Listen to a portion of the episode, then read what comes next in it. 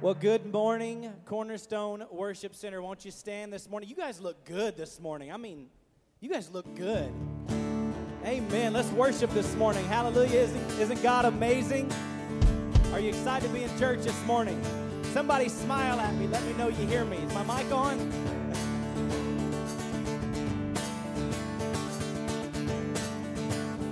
We waited for this day.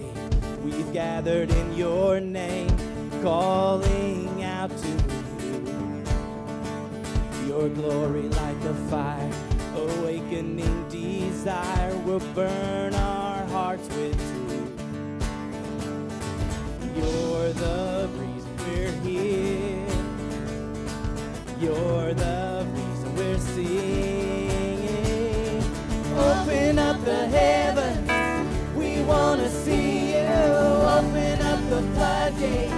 A mighty river flowing from your heart, filling every part of our prayer.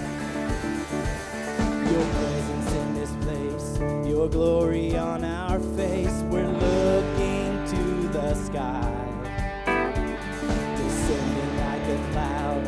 You're standing with us now, Lord, unveil our eyes. You're the reason we're here.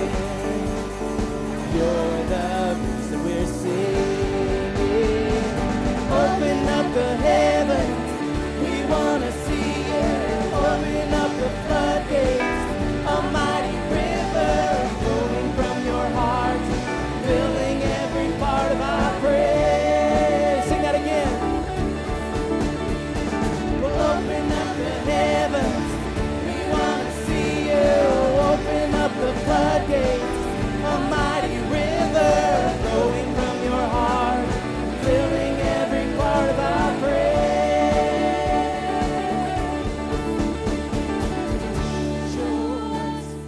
Show us your glory.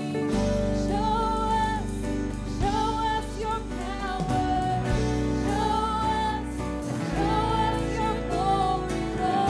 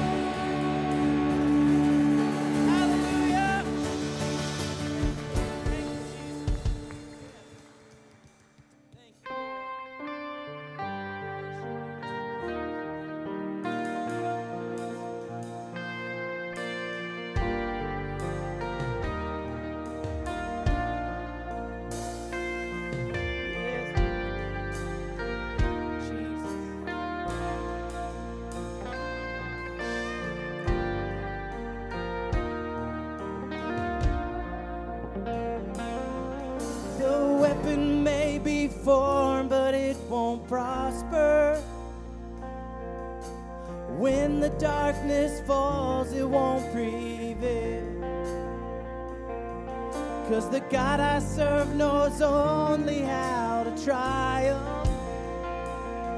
Well, my God will never fail. My God will never fail. Well, I'm going to see a victory. I'm going to see a victory for the battle.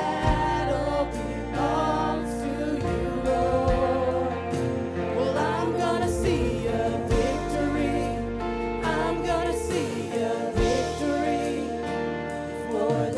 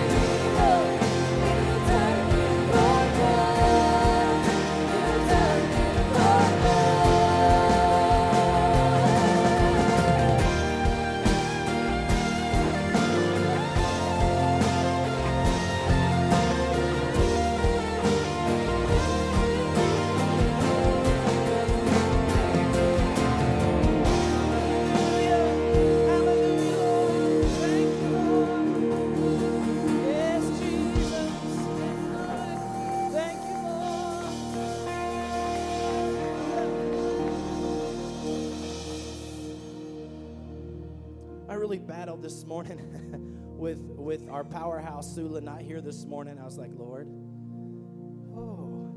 how do you stand in those footsteps? How do you stand up here? And I was actually just going, Lord, I'm just going to pray. And we're going to move. We're just going to move in a different direction with the worship. I'm just going to pray and we'll be done. But God was like, you'll listen. And as I was reading in Psalms, verse 9, it says, I will give thanks to the Lord with my whole heart. I will recount all of your wonderful deeds. I will be glad and exalt you. I will be glad and exalt you. I will sing praises to your name, O Most High. You know, I think we get there's times and there's moments in our lives where we just get wrapped up in everything going on. You've heard before the hustle and the bustle of life. You know, we get wrapped up, and I know for me, we've been remodeling our house these last, what feels like years. It's not been years, but it feels like it. And you know, I've got wrapped up. I talked to Pastor TJ the other day. I said, I just feel like I've been so disconnected. I haven't seen anybody. I haven't been able to come into my church and just lift up hands, just worship God. But you know, He's always there. He's our rock. Through everything and through every battle, he's our everything, church. He's everything for us. Those moments when we get in that we just feel like he's just pulling us, like we're just getting pulled down, like we're getting pulled every different direction. It says, give thanks to the Lord. Always give thanks to the Lord. This morning, let that be your heart. Let that be your heart this morning, just to give thanks to him. He's worthy. He's worthy of that, church. Don't be afraid to worship him. Don't be afraid to give him your heart and your mind and your soul this morning. And just say, God, thank you for waking me up. I think of something our former pastors used to say years ago. He woke me up this morning. He started me on my way. She always used to say that. I think then it just resonates with me in my heart. Thank you for waking me up this morning, God. Thank you for starting me on my way this morning, God. But don't let me forget who you are. Don't let me forget to lift up holy hands this morning, God, because your word says it. I may be tired. I may be dreary. I may be depressed. I may be just down. But God, your word says give up that worship. Give up that praise this morning. Church, I challenge you this morning. Seek him out this morning. If the altar is the place you want to seek him out, then come forward. These things aren't closed. There's no close sign. Come this morning and expect something from God this morning. Amen. Hallelujah. He's amazing, church. Let us worship this morning.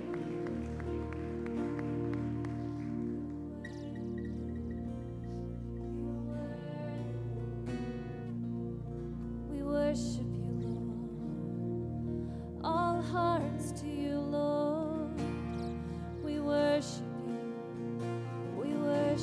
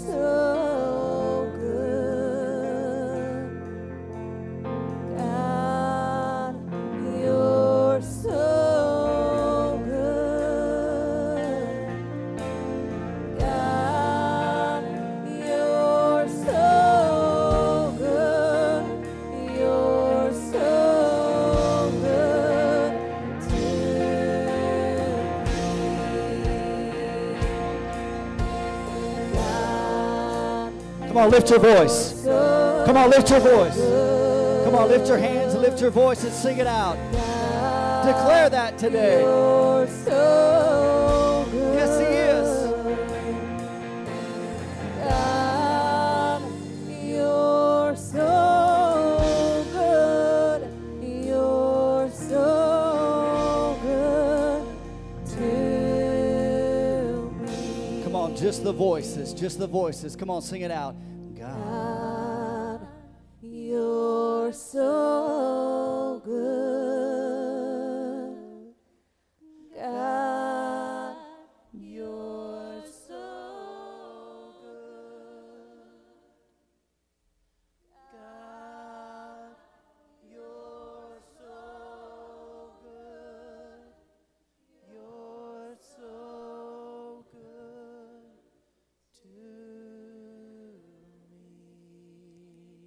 Come on, if you believe that, can you lift your hands? Can you lift your hands? Can you worship him today?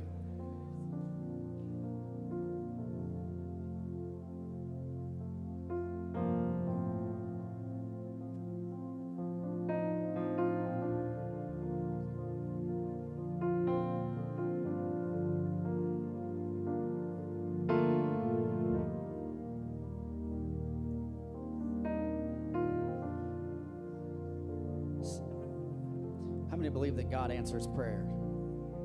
Amen. Do you believe that today? It's not just something that we say, it's something that we know. How many have been healed by the Lord? How many have been touched by the Lord? Amen. I just, in the middle of service, I got pulled out for just a moment, and Linda Ray's brother, Stephen Phillips, has been taken by ambulance to the hospital. His oxygen level dropped extremely low. It's in the 60s. And he needs our prayer this morning. And she asked that we would lift him up in prayer this morning. I got a couple of texts, people dealing with sickness. And they asked me not to mention what the sickness was or who they were, but they just said, will you pray? And I said, we can do that. How many know we don't have to know what it is to pray for people? Amen. If you have a need, or if you know someone that has a need, would you just show us by lifting your hand? Look at this. I want you to look around the building. There's a lot of people with needs, but this is what I know. When we come together in agreement in prayer, it changes things. When we set an atmosphere of prayer, it changes things. Amen. Do you believe that? I want you to do me a favor. I want us as a group, we're going to come into agreement. We say, hey, Lord, we want you to touch these bodies. God, you know how they work. You took stripes on your back for our healing. We believe that. We know that. It's in your word. And we stand on that today. So let's pray together. Lord, Heavenly Father, God, we lift up each and every need today. God, that was mentioned, Lord, that was lifted, but was shown by the lifting of hands today. God, I pray, Lord, that you would intervene in each and every situation specifically. God, I ask, Lord, that you would send hope, God, where there seems to be no hope. God, that you would send life where there seems to be no life. God, that you would send wisdom, God, when it seems like chaos. God, I pray right now for those, God, for Stephen Phillips. God, I ask, Lord, that you would just touch his body right now, God. I ask, Lord, that your spirit would just minister to him right where he's at this moment, God. I ask, Lord, that you would direct the EMT, God, and direct the doctors, Lord. Be with him, God. I pray, Lord, you give them strength, God. Lord, that you would minister to him right now. God, I pray for those, Lord, who I got text from today, this morning. God, I ask, Lord, that the healing virtue would begin to flow right where they're at, God, in this moment of time. God, they may not be here presently, but that doesn't, God, you're not stopped by someone being present. Lord, you can move on someone's behalf, God, even when they're not here with us. So, God, we lift them up in prayer today, God, for each and every need that was mentioned, God. Those who are dealing with struggles in their homes and in their families, God, I pray, Lord, that you would reach down, Lord, and give peace, Lord, that you would touch, Lord, wisdom and direction. God, we, Lord, that you would just minister and touch each and every need, God. Lord, we knowing that you're a good God, Lord, that you care about us, God, and it may seem impossible, but God, we put each and every need in your hands because you are a God. Is there anything too hard for you? No, there's not. So God, I ask, Lord, today, Lord, we petition. We say, God, please move on behalf of these people today. In the mighty name of Jesus, we pray, we believe it, and God, we know, Lord, that you're with us. God, we thank you. Come on and give Jesus a hand clap of praise.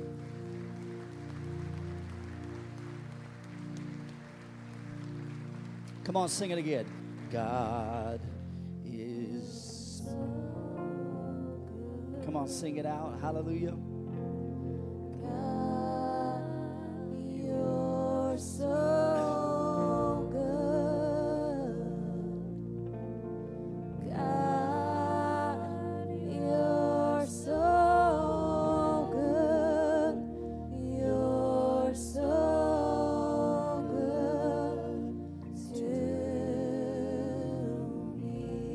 on, if you believe that. Come on, give Jesus one more praise in the house.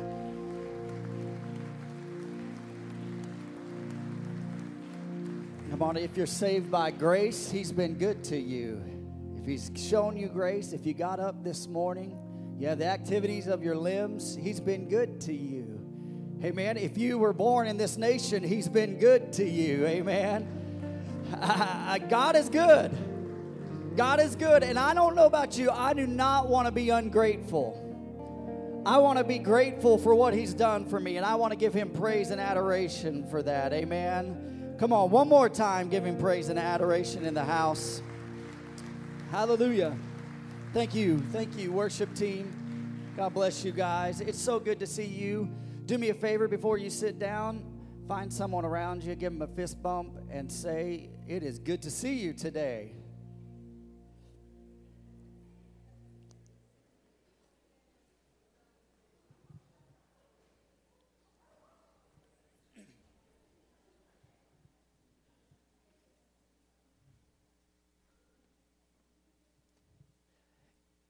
You guys look good today. It is so good to see you on this July 11th. Can you believe we're already halfway through the year 2021? That's when you know you're getting old, when the years start flying by, right? That's what I've been told, and so it's hard for me to believe. You know what? I was thinking about this week. This is the one-year anniversary of us coming to try out for the church. 1 year ago today, we came in July and came and tried out for the church. I was thinking about that this week, and it has been an honor to be here and to serve and to be your pastors, and we are grateful for that. Hang on just a second. Everything all right there?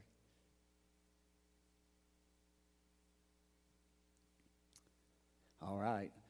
We'll make sure we got that. Looks like they got that squared away, and so, but it is an honor to be here and to serve, and each and every day is a great day. We love Indiana. We do.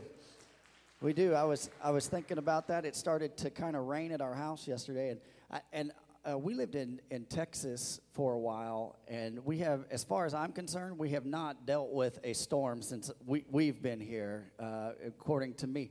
When you live in Texas, you learn what some big storms are. And so I have not experienced that yet. Some of you say, well, get ready, it's coming at some point. Probably is, but I thought we were going to have a little bit of a flash last night, but it was just kind of rained really hard, and that was about it. If you are a guest with us today, I want to say welcome. It's good to see you today. So glad to have you here in the house of the Lord with us. You could have been anywhere today, but you chose to be here, and we say thank you for coming here. I pray that you feel welcome, that you feel the presence of the Lord in this place. And can we get our home folks? Can we give all of our guests a welcome today?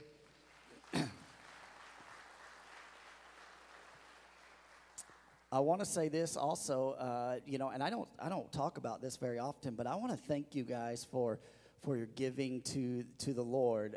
Usually I just turn this over at the end of service, and Greg or Jenna, they talk about the offerings, but I want to say you guys are doing an awesome job, and I pray that you're being blessed. You know, the Bible says to try him. The Lord says, try me. That's the one thing the Lord says try him on, is in your finances. And when you trust the Lord, when you give to the Lord in obedience, he will bless you. How many have experienced that in your life? How many know that in your life? And I want to encourage you, if you don't do that, try the Lord on that and see if he doesn't open the windows of heaven over your life. He'll do it, I promise you. But I want to just take a moment and say thank you for your giving and everything that you guys do.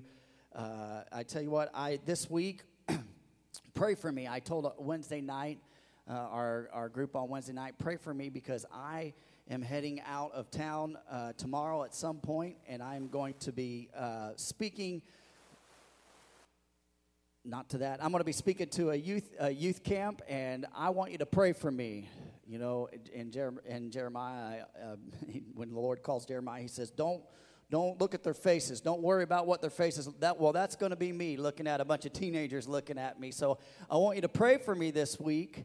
As I speak to, and you say, well, why do you do that, Pastor? Because I believe in the next generation.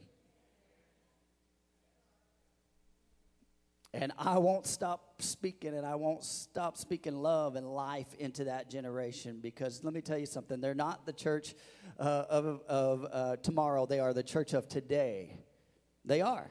They are. And so that's why I'm doing that, and I just want to tell you that. So I'll be around. I think Tristan's going to be here. If you need something from me, she'll be able to get a hold of me. I am going out in the middle of the sticks somewhere in Missouri.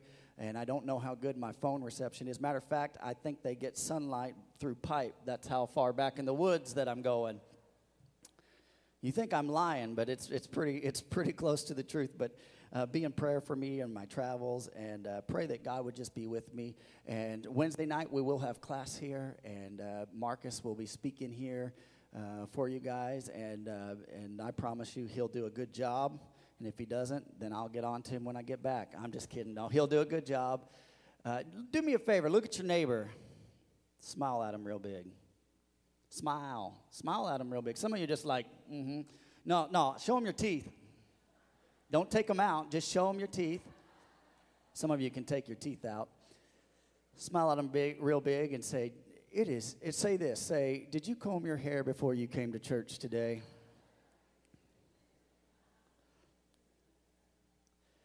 All right. I'm going to get right into the word of the Lord today. If you have your Bible, go to Isaiah, and I want you to go there first, Isaiah chapter 43, and we're going to start there. That's not where we're just going to land there for a second, and then we're going to jump over to 2 Kings chapter 3. So if you're in the New Testament, go left. If you don't know what the New Testament is, look in the front of your Bible. How many brought your Bible today? Oh, come on. If you brought your Bible, hold it up. Look at all these people that didn't bring their Bible. If you brought, how many brought this Bible today? All right. You brought the Word of God, and I'm going to tell you, I want to encourage you, bring your Bible. I'm going to talk a little bit about that today, not just about bringing your Bible, but reading the Word of God.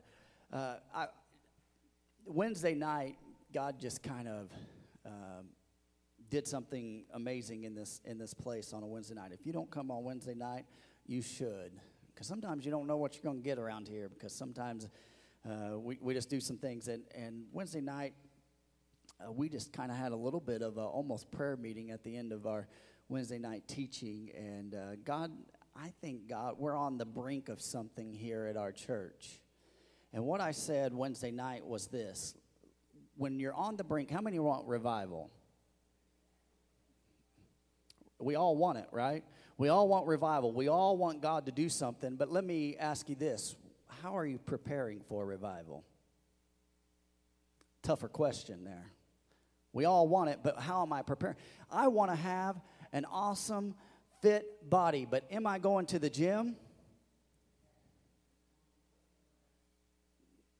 You see where I'm going here. And so it's one thing to want revival, but it's another thing to put things in motion to be ready for revival. So I want to talk to you a little bit about that. Isaiah chapter 43, verse 19 says this. Says, behold, I am doing a new thing. Now it springs forth. Do you not perceive it? Everyone look at your neighbor and say, do you not perceive it? I will make a way in the wilderness, and I want you to watch this last part, and rivers in the desert. Everyone say, rivers in the desert. Behold, I am doing a new thing. Now it springs forth. Do you not perceive it? I will make a way in the wilderness and rivers in the desert. So let's pray. Lord, I thank you for your word today. God, I ask, Lord, that you would use me how you see fit today. God, let me be an oracle of you. God, I pray, Lord, that the words that come from my mouth are not my own, but yours. God, I pray, Lord, that you would anoint me, God. God, as your word goes forth, Lord, your word is anointed. And so, Lord, I know that as it goes forth, Lord, it will not return void. So today, Lord, we declare and we decree, Lord, that lives will be changed, that hearts will respond to you. In the mighty name of Jesus, we pray. And everyone said, amen. Behold, I am doing a new thing. Now it springs forth. Do you not perceive it? I will make a way in the wilderness and rivers in the desert. Anybody ever been thirsty? I lived in California. Where I lived in California was not, we did have palm trees, but where I lived in California was basically high desert. Anybody ever lived in the desert? All right. When you're in the desert, you don't get a lot of rain. The amount of rain that we got where I lived in California was inches, like 10 inches or less. That's pretty amazing. Have you ever been stuck out in the desert and not had water? Been there. You ever been, when I lived in California, I mean, and right now they're going through a heat wave there, and this is one of the reasons we love Indiana. What is it? What's the temperature today? 72 degrees. It's like 110 where I lived in California. Praise God for 72 degrees. Amen. But when I lived there in California and I used to work in the oil fields for a while. And when I worked in the oil fields, man, I would get out on days and it was just terribly, terribly hot.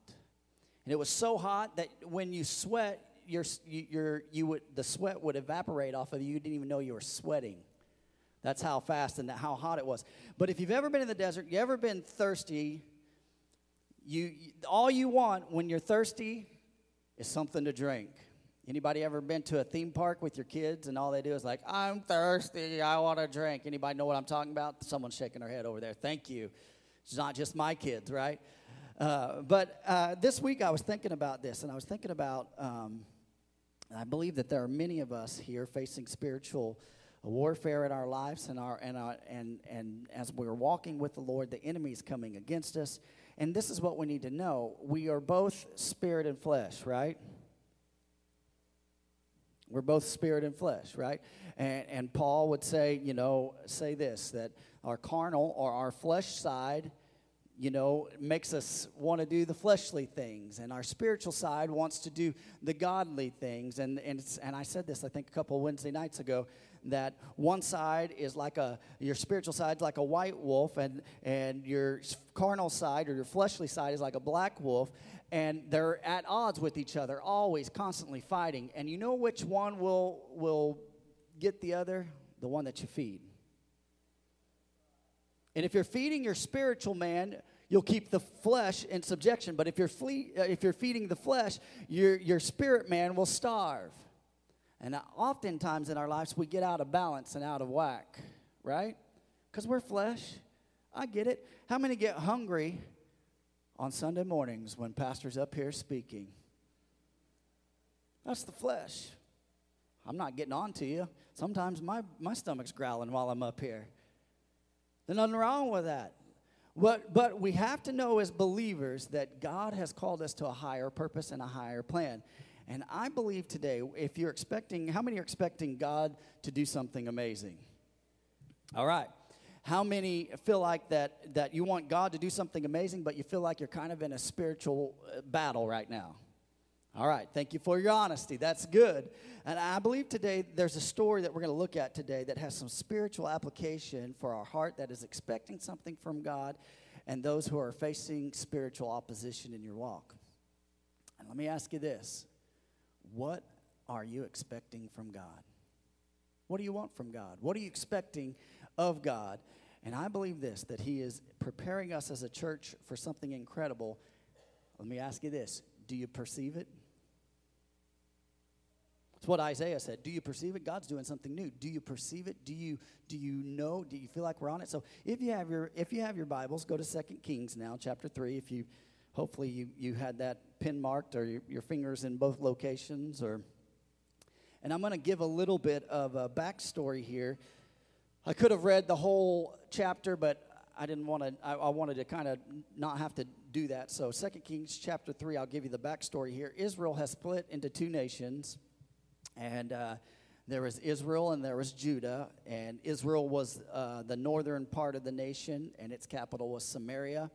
And 10 tribes of Israel went, and they were the northern part of Israel. And that's and oftentimes sometimes when you read your scripture and you hear that there's this king and then there's this other king, especially if you're going through the Kings and Chronicles, you're kind of like, why is there so many kings? Well, there's two nations here. And so oftentimes it can get a little confusing. So the king of Israel, his name is Jerome, and he was the son of Ahab and Jezebel. How many remember Ahab and Jezebel? All right. Jezebel had a bad ending, but she was pretty vicious. She brought in idolatry to the kingdom.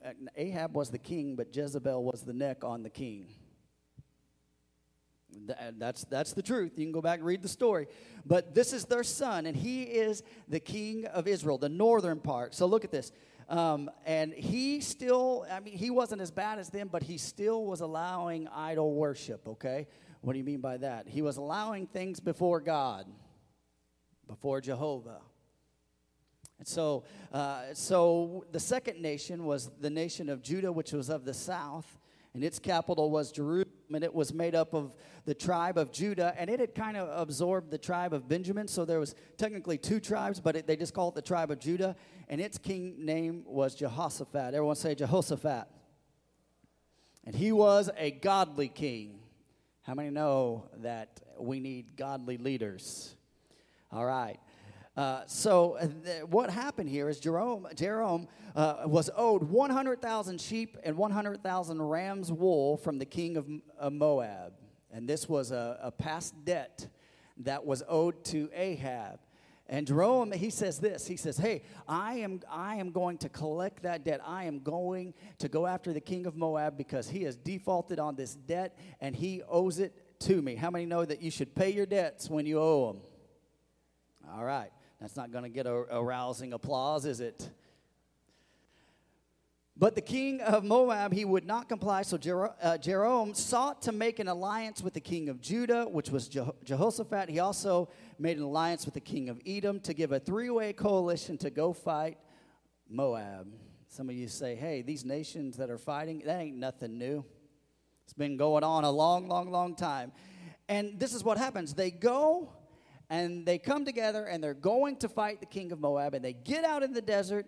And they're out there, stuck in the desert for 7 days, and they don't have any water. Some of you are like, man, my power went out, and I don't have water for this moment. And you're like, or whatever the case, you're like, man, I hate when my power's out, and I don't have AC. Well, these guys are stuck in the middle of the desert with no water. You want to get people riled up? I don't know about you. I think it's worse to be super thirsty than it is to be super hungry at times. Right? Some of you are like, I don't know if I agree with that, Pastor. I promise you, a lot of people, you can go a lot longer without eating than you can without drinking. All right? So here are these guys, and they're out there in the desert for 7 days, and they don't have any water, and their animals, and their entourage, and everything that they are. And that's not good. Jehoshaphat then asked Jerome that what the plan was, and he's like, oh, no. Right? And he said, hey, let's, and Jehoshaphat says, hey, or Jerome says, let's look for a prophet to hear from God. And he says, hey, I know where there's a prophet. Jerome says, hey, I know where there's a prophet. And his name is Elisha.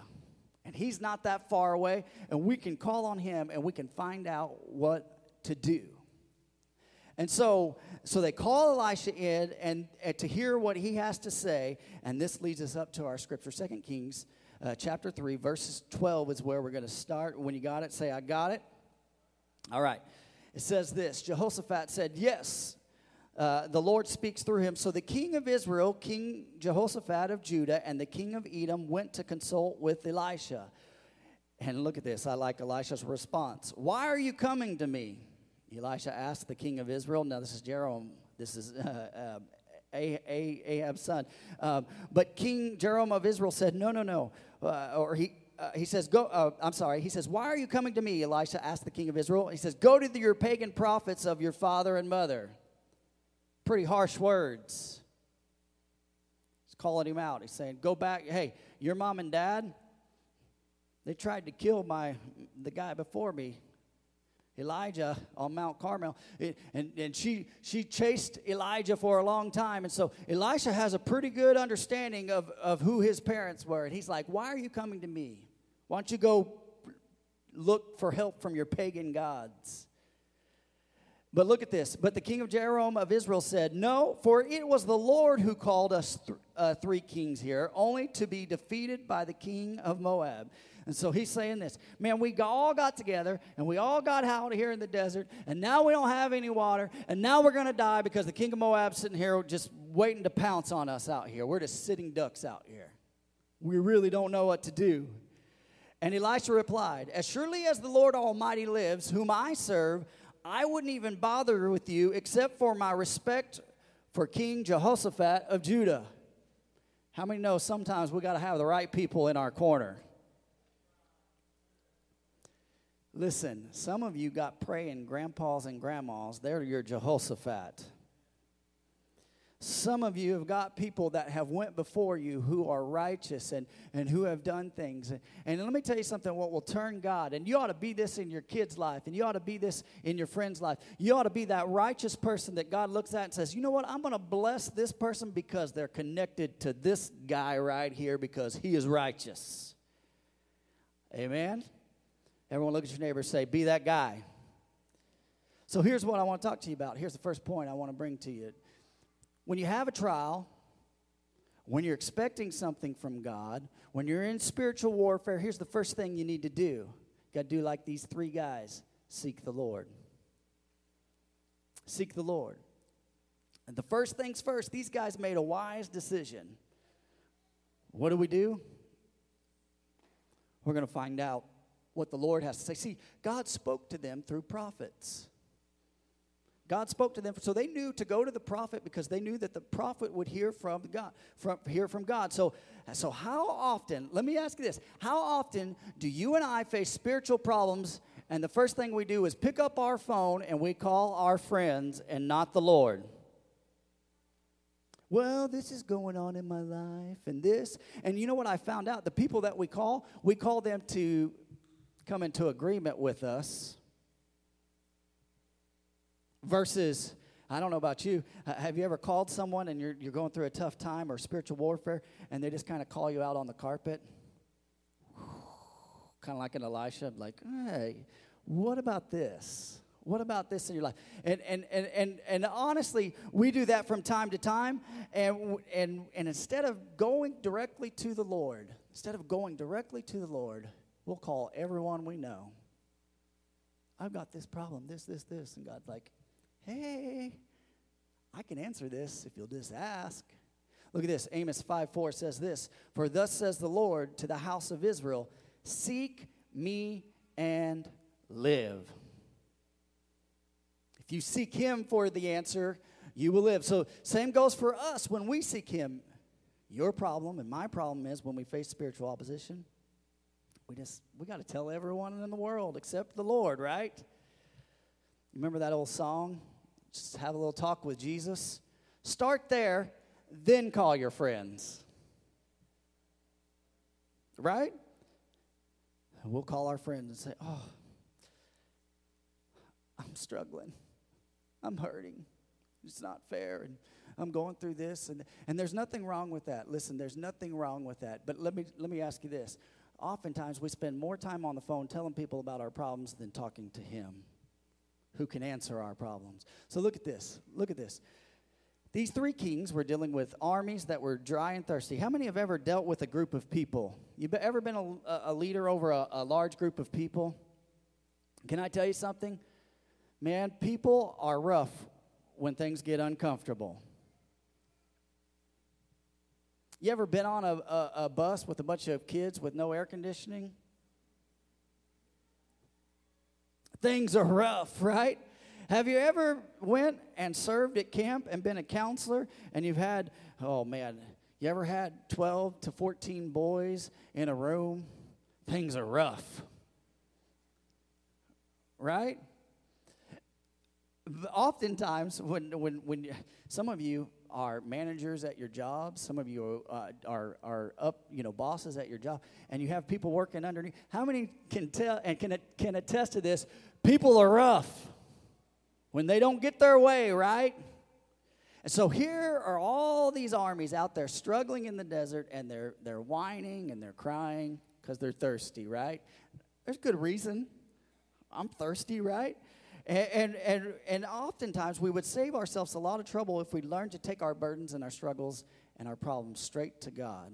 We'd find out we don't need all the other perspectives because his perspective is right. Amen?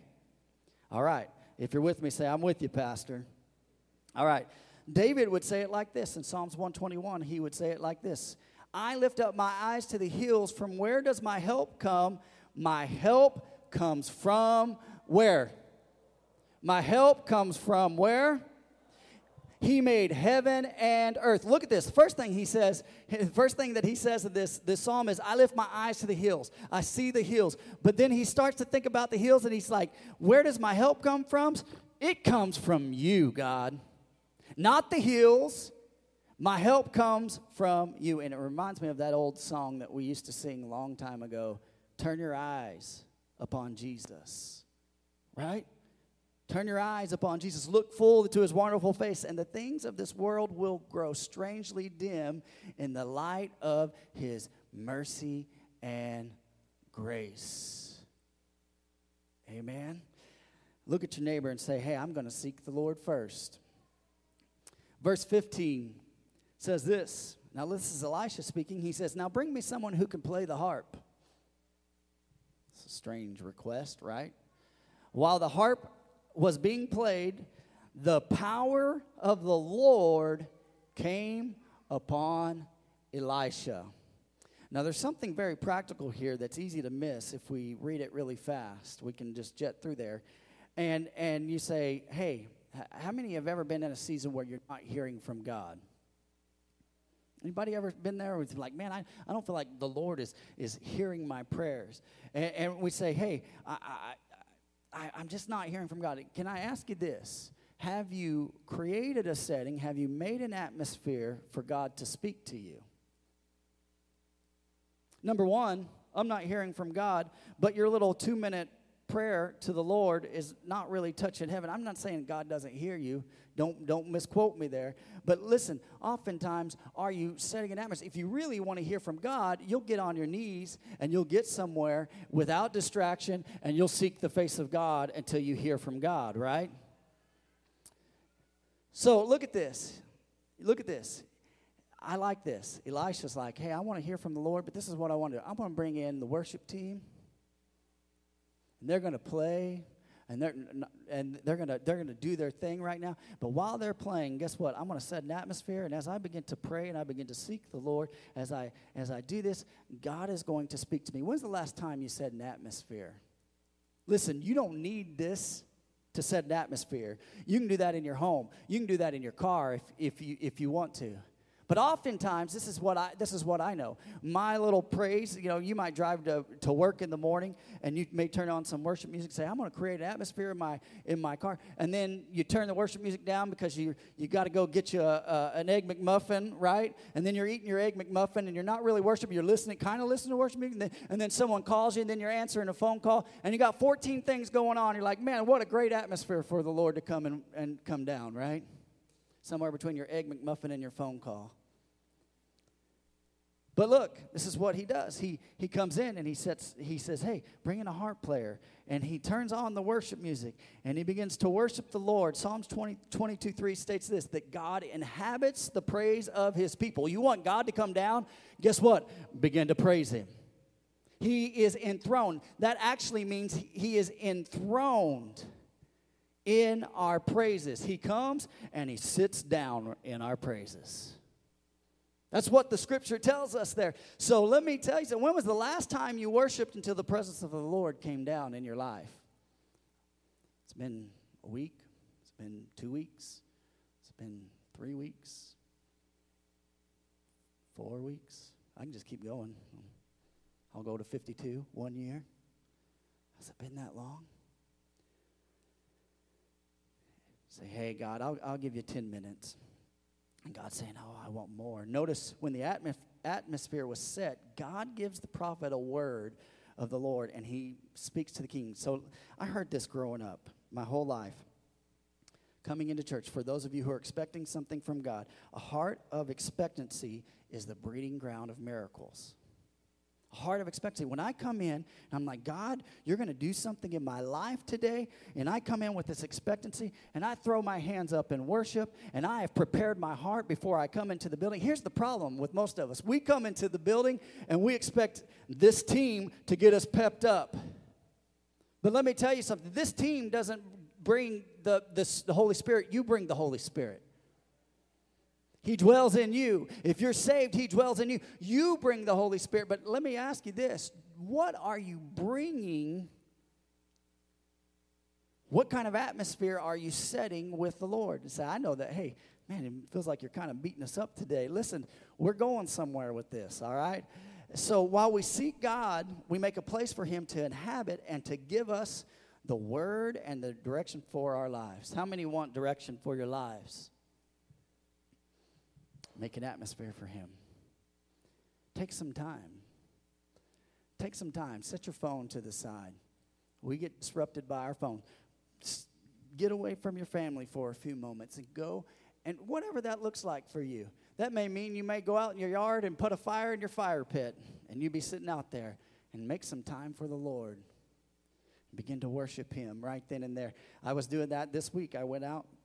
And you know me, I like to build fires because I can.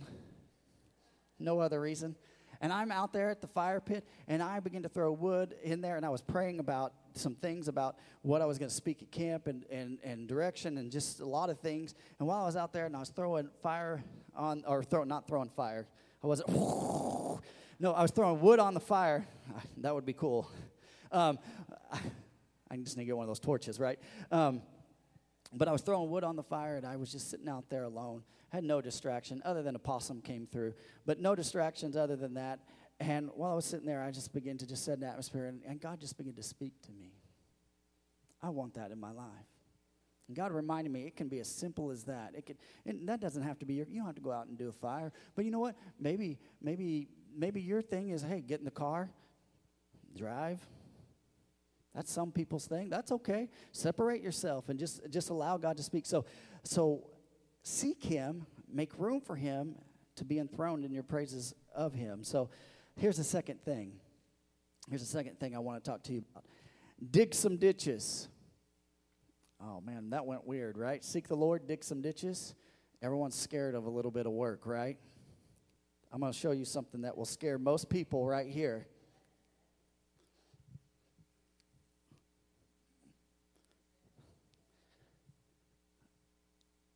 Anybody ever dug a hole? I mean, a legit hole. I'm not talking just like, a few inches. Anybody ever dug like a 3-foot, 4-foot hole? It's work. It's hard work, right? It's not easy. You give people one of these, most people are like, I don't do that anymore. It's not my style of work anymore, right? But look at this. Verse 16 says this, and he said, this is Elisha. He said, this is what the Lord says. The dry valley will be filled with pools of water. You will see neither wind nor rain, says the Lord, but this valley will be filled with water. You will have plenty for yourselves and your cattle and other animals, but this is only a simple thing for the Lord. So they had a need. Hey, all our men need water. And it's funny because that trumped them going to attack the king of Moab. But I love what the prophet, what he hears from the Lord. He says, hey, this is just a simple thing for the Lord. Just FYI, this is easy. How many know that a lot of our problems we think are impossible are just easy for the Lord? Sometimes in your life, have you ever felt dry? You ever felt like you're just in a dry season and it's just like, man, I just am in this season. I don't know what it is. We go to church, we go to Bible study, and it's dry. Don't amen that, right? No, it's all right. And we think, and I think that sometimes, and even I'm teaching, right? Sometimes we hear the word of the Lord, and it just seems like it's just dry, and man, it's not getting us anywhere. And it's and when things are dry, the enemy will do everything he can to get us off track. Oh, you know what? It's dry, and man, it's Wednesday night and it's Bible study, and man, I had a hard day at work, and if I go to church and I go to Bible study, man, it'll just be dry, so maybe I shouldn't go. I know I might be stepping on some people's toes right now. And I might have to be there for a long time, and TJ will just go on and on and on and on and on and on and on and on.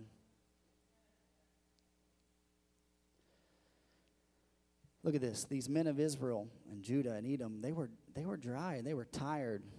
But can I tell you something? It took a step of faith. God asked them, I know you're tired. I know you're dry. Start digging ditches. Through the prophet, he told them, start digging ditches. The last thing I would want to do if I am thirsty and I am tired and I have been stuck in the desert camping for 7 days is grab a shovel and go to work. I don't know about you. I'd have been that one guy and be like, I don't know if you're hearing from the Lord, Elisha, on this one, right? And faith, look at this. Faith makes us look crazy sometimes. It does. It makes us look crazy. You think about this. Hey, Noah, build an ark. Build an ark. It's going to flood. People are like, what's that? Build an ark. So that made him look crazy. Hey, Moses, do this. Lift up your staff to the Red Sea and watch me move this water. Seems crazy, right? Most of us would be afraid to do that. Elijah, hey, call down fire from God, and you're going to take out all the prophets of Baal in the process.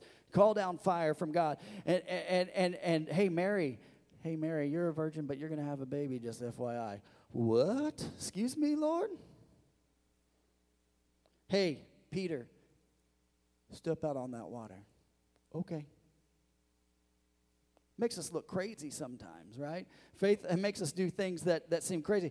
But this is what I know. Hebrews 11:1 says, faith is the substance of things hoped for and the evidence of things not seen. And this is what I'm telling you today in 2 Kings here. I don't see water, and I may not understand that, but I'm going to dig some ditches anyway. It may seem dry. I don't see the answer, but I'm going to pray about it. I'm going to believe anyways. See, only God could give the water, but it's up to me to dig. If I don't dig, there's no place for the water to sit. God will send the water. It's a matter of how much I want to dig. See, this is such an important principle in our life. See, we've got to dig ditches in the hard times and the dry times, but only the Lord can fill them up in His time. So I want to just kind of step out here. So you're talking about digging ditches here, TJ. I get it. Are you talking in a physical sense? Well, this is where I'm going with this. Oftentimes, when we read our Bible, we feel like that it's dry. And it's hard, right? It's a hard discipline to do, right, at times. Sometimes, hey, go read Leviticus and tell me how enjoyable that is. And it's dry, and you're just, man, I don't understand why I'm reading Leviticus right now, Lord, and I don't understand what all this has to do with all. But you know what, Lord, I don't know. Every day I get up and I do my devotion, and I feel like it's not doing any good. But you know what you're doing is you are taking a shovel and you're digging. And day by day, you're digging a ditch. Look at this. Look at this. I read this in a stat from crossway.org. Look at this. It takes 74 hours to read the Bible in one setting. 74 and a half hours to read the Bible in one setting. Some of you say, well, that could change. That's reading it out loud, word by word, at a very slow rate. Look at this. If you read the Bible for 12 minutes a day, you can read the entire Bible in 1 year.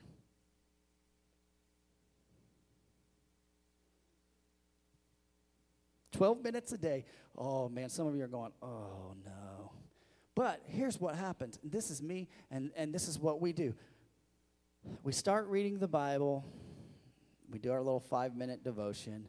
We set it down. we don't worry about it. And we're doing a little bit of digging, but we're not doing a lot of digging. Listen, I can get up here and I can speak and I can make jokes and I can do all kinds of things. But can I tell you this? I hope I don't step on that and hit myself. That's probably not very smart. I can make all kinds of jokes, but let me tell you this, that where I'm getting here. If we want revival, what are we willing to do to get it? We want the Spirit of God to fall, but hey, are we making a place for it to fall and rest in our lives? See, revival, listen, it's not just the church. It starts here with me. It starts there with you. The more you dig, the greater the amount of water that the Lord will send. Wow. The more I get into the Word of God, the more that He'll fill me up. Yes. That's amazing, right? Some say, oh, I've tried, Pastor, and I'm dry.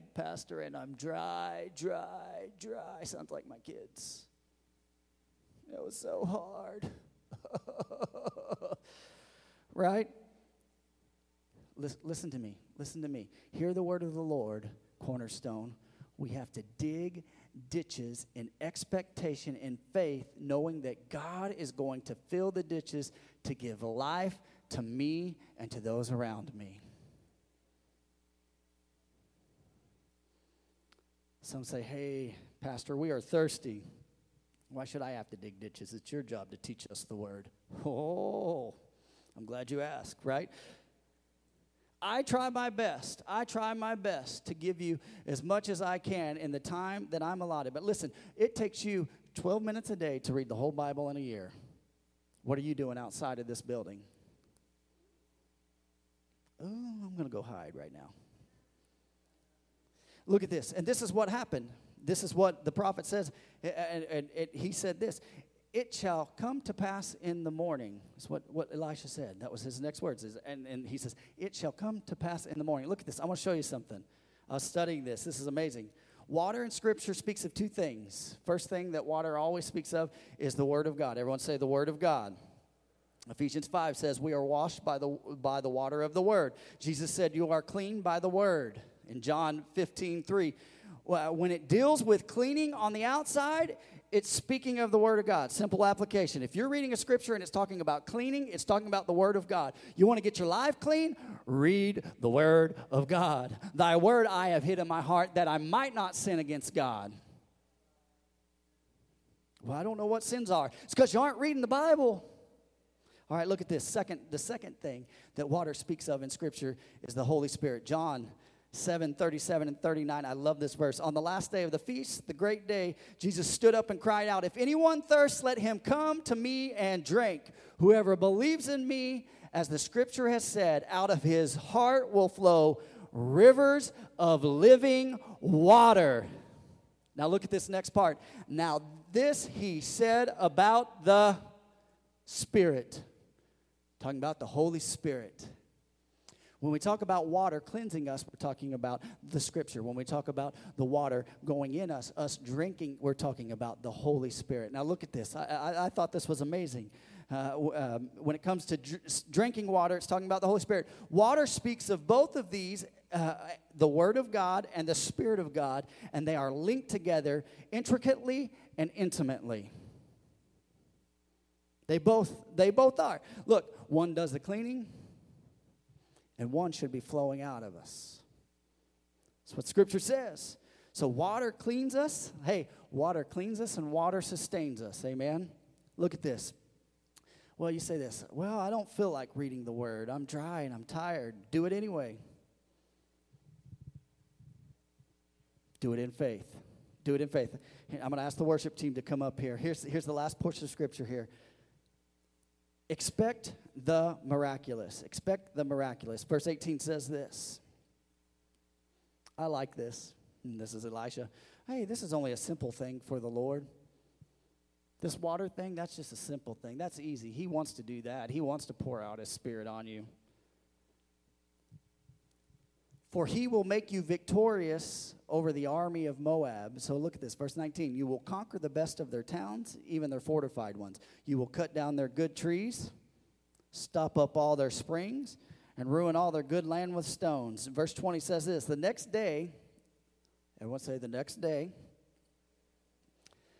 about the time when the morning sacrifice was offered, water suddenly appeared. Water suddenly appeared.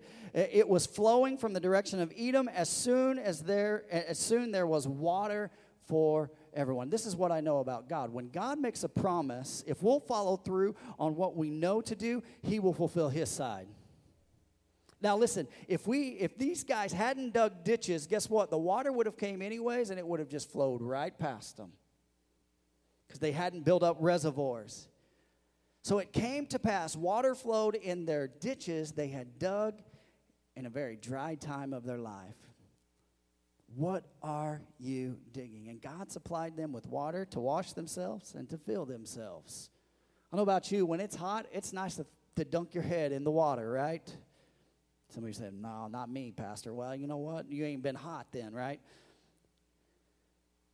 And God says, hey, that's a simple thing for me. The water thing, that's a simple thing for me. And if you go on to read this further, the Moabites, during the sunrise, this is what happens. The sun is coming up, and water has come in over the night. And when the sun comes up, and they're looking over the valley, and they're getting ready to attack the Moabites. They're looking over there, and they see all these pools of water, and the reflection of the sun is shining down on these pools of water, and they see them as red. They did. It's what Scripture says. You can go on and read this. And when they saw them and as red, they thought, ah, man, the king of Israel, the king of Judah, and the king of Edom, they all got in a fight, and they just killed each other down there. And that right there is pools of blood of all the men that have been slain.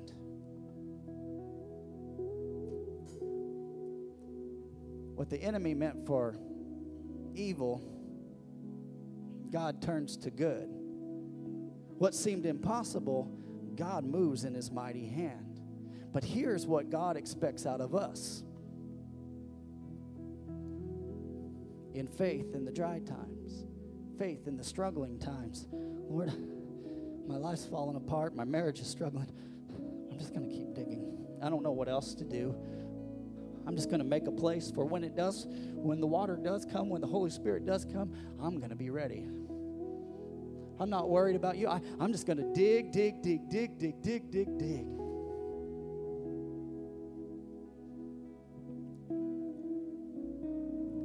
If you're here, I want to tell you today, if you're in a dry season, keep digging in the Word. Keep digging in the Word. If you're seeking the Lord for an answer, invite him in. Be like Elisha. Hey, I'm going to set an atmosphere. I need to hear from the Lord. I need to set some time. I need to just hear him. There's something about when you set an atmosphere with the Lord that his presence will just come. You know why? Because I think our hearts, we're saying, hey, God, I need you. God, I need you in my life. Look at this. I believe in faith. Do you guys believe in faith? Faith touches the heart of God. Faith moves the heart of God. It's the foundation on our relationship with Jesus. And I believe in faith that God is going to fill us with his presence. But I go back to my question that I asked at the beginning. What are you doing in expectation? It's one thing to say, oh, Lord, send the rain. Send your Holy Spirit. But are you digging ditches? Because this is what happens when I dig a ditch, when I begin to allow the Holy Spirit to just fill me up. Guess what? It's not just for me. Other people can enjoy that. Living waters begin to flow out of me. If you're dry and you feel like, hey, you're in a spiritual battle, keep digging because God is going to send the enemy running. Will you bow your heads with me all across this building? God, I thank you for your word. God, sometimes it's like medicine. Sometimes it may be tough to take, but Lord, we need it. God, our heart and our cry, Lord, here at this church is to know you more, is to have revival and have you fall at this place and have you touch lives and break bondages. But God, we come with expectation. God, we set a standard in our lives of preparing the ground for your presence to come. God, and we know the more that we dig, God, the more capacity that we have of your presence. God, and forgive us for being lazy Christians at times. Simply, that's all it is. Forgive us for being lazy, God, in our walk with you. Or maybe in the dry times, God, and giving up too easily and quitting too fast.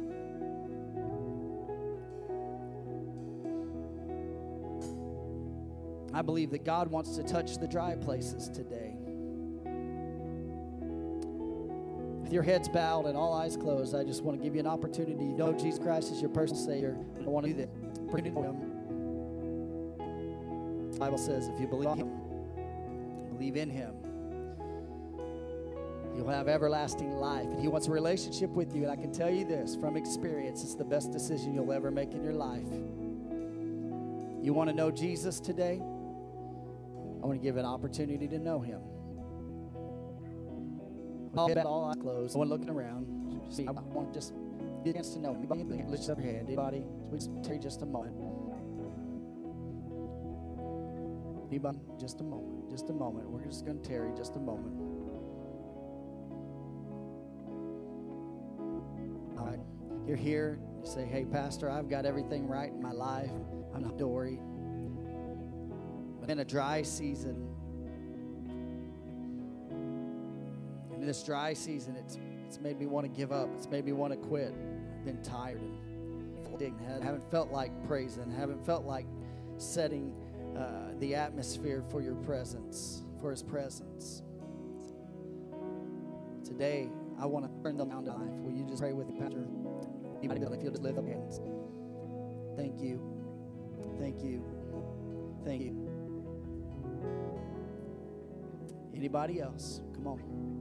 Don't miss your moment today.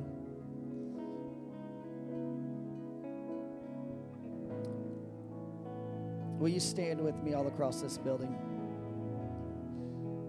If you will, posture yourself and to receive from the Lord today. What I mean, lift up your hands, lift up your countenance to Him and say, hey, Lord, today I receive.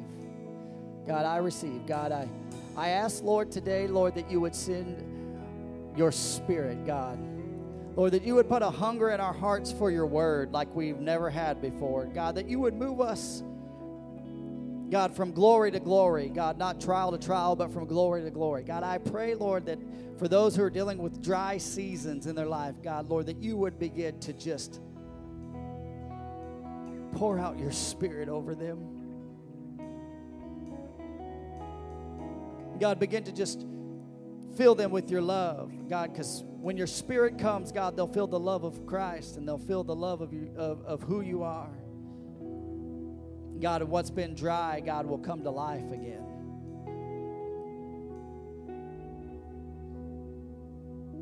Lord, send your presence. In the mighty name of Jesus, God, we declare it. God, we believe it. We decree it. We know it. God, we receive it. Hallelujah. They're going to sing this. And as they sing this, I want you to just set an atmosphere for the Lord. Let Him be enthroned in these next few moments here.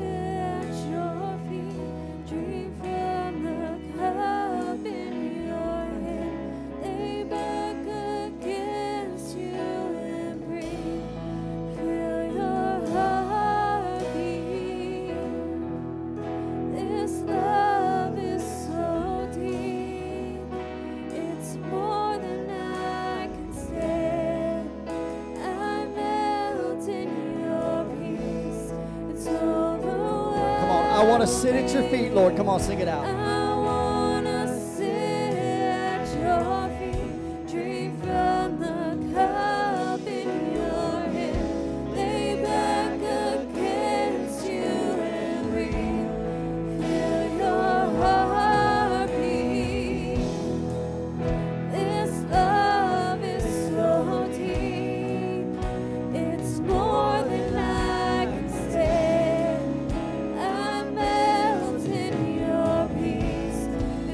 Come on, sing it again. I want to sit. Come on. I want to sit at your feet, drink from the cup in your hand, lay back against you and breathe, feel your heart beat. This love is so deep, it's more than I can stand.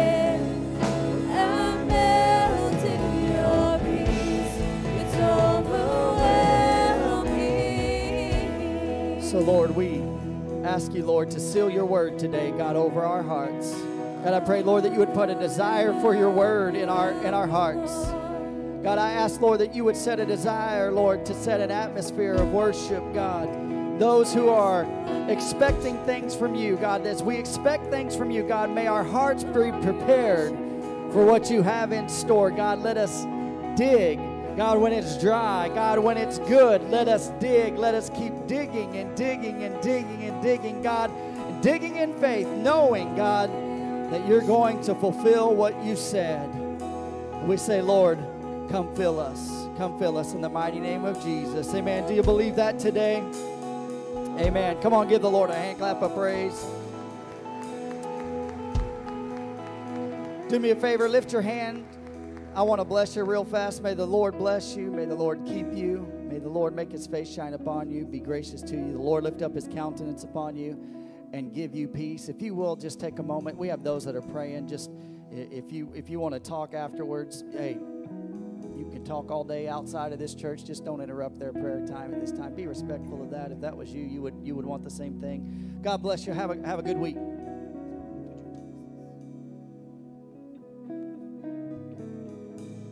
Thank you, Pastor TJ. And just remember Pastor and his travels this week, and just lift him up in prayer. We appreciate him so much. If you're a guest with us today, we are so honored that you came out today to worship with us. In front of you is a Connect card. If you could fill that out and take it back to our Welcome Center, we've got a gift just for you. We just want to get to know you just a little bit better, learn how we can help you and pray with you. As you're leaving today, we got boxes on the walls outside the sanctuary and outside the balcony up there for your tithings and offerings. Just remember, that's the one area that God says to try him in. So we just really want to encourage you to try him. A couple announcements for this week. We've got a women's fellowship meeting this Tuesday night at 7 p.m. here in the sanctuary. And then if you've got a teen or a child that's going to camp, next Sunday we've got a meeting right after service here in the sanctuary. Carrie Poole's going to be leading that, so you'll want to stick around for that. That's all we got. Thanks.